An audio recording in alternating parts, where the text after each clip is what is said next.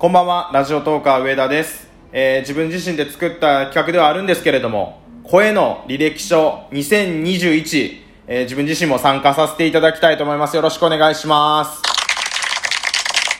えーこの企画がどういうものなのかについては、声の履歴書2021企画説明会の方でお話ししてますんで、そちらを確認していただければと思います。えー5つのトークテーマで、えー自分自身を説明しようということで、初めて聞いてくださる方も、ひょっとしたらたくさんいらっしゃるかもしれないんで、はい、一生懸命喋っていきたいと思います。では一つ目、簡単なプロフィールということで、えー関西に住んでます。28歳です。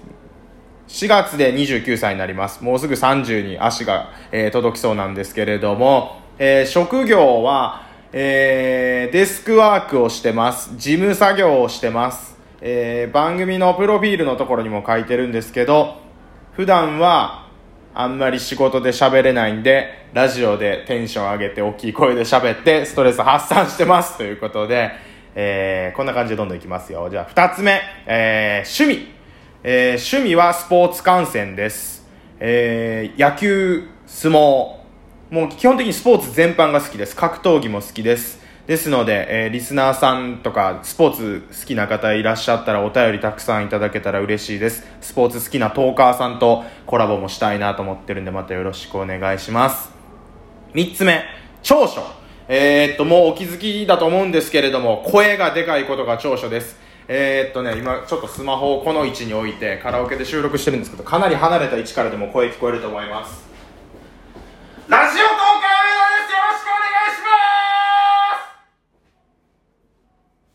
こんな感じで声がでかいです。えー、っと、このハッシュタグ声の履歴書チャレンジが5分以内っていう風に自分でルールを設けたんで、もうあと3分しかないんでちょっと焦ってます。えー、でもいけるか？あと2つやし。えー、4つ目ですね。4つ目はこちら、えー、短所なんですけれども、短所は、えー、下ネタをすぐ言ってしまうことです。これってどう？僕にとってはある意味長所だとも思ってるんですけど、やっぱり下ネタ苦手な、えーリスナーさんとかトーカーさんから下ネタあんま言うのやめた方がいいよとか言って言われることもあります。でも自分自身では、えーっと、下ネタが好きなんで、あの、まあ、これが短所って思わない人が私の配信聞いて楽しめる人なのかなと思います。ででも全体の収録配信の中でも下ネタを言ってる回っては実は少ないんですよね。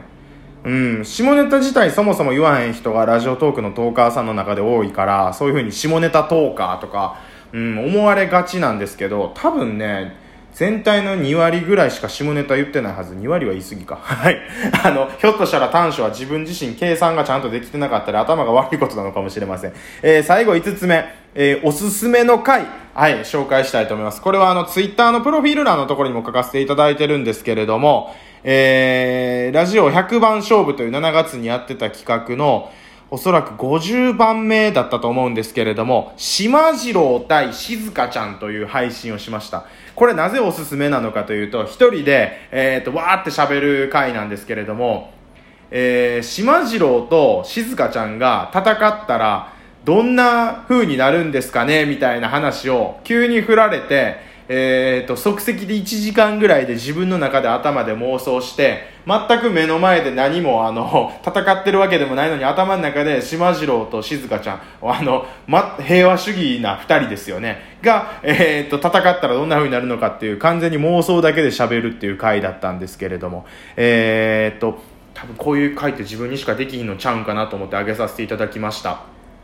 早口しゃべりアナウンサー古舘一郎さん的な喋り方で、えー、っと矢継ぎ早に喋ってこう、うん、テンション高くできるっていうのはやっぱりあも僕もともと大学の時放送部だったんですけどその時の経験とかも、えー生きてるのかなと思います、えーこんな感じで、えー声の履歴書2021終了させていただきたいと思います。この企画がうまくいって声の履歴書2022も、えーまた来年更新できたらいいななんて下水ことも考えてるんですけれども、えー、と、ちょっと最後宣伝になってしまうんですけど、この履歴書皆さんにもぜひ、えーチャレンジしていただいて拡散していただければ嬉しいと思います。よろしくお願いします。ラジオとか上田こんな人間です。夜中に笑ってほしいラジオって番組やってます。よろしくお願いします。以上です。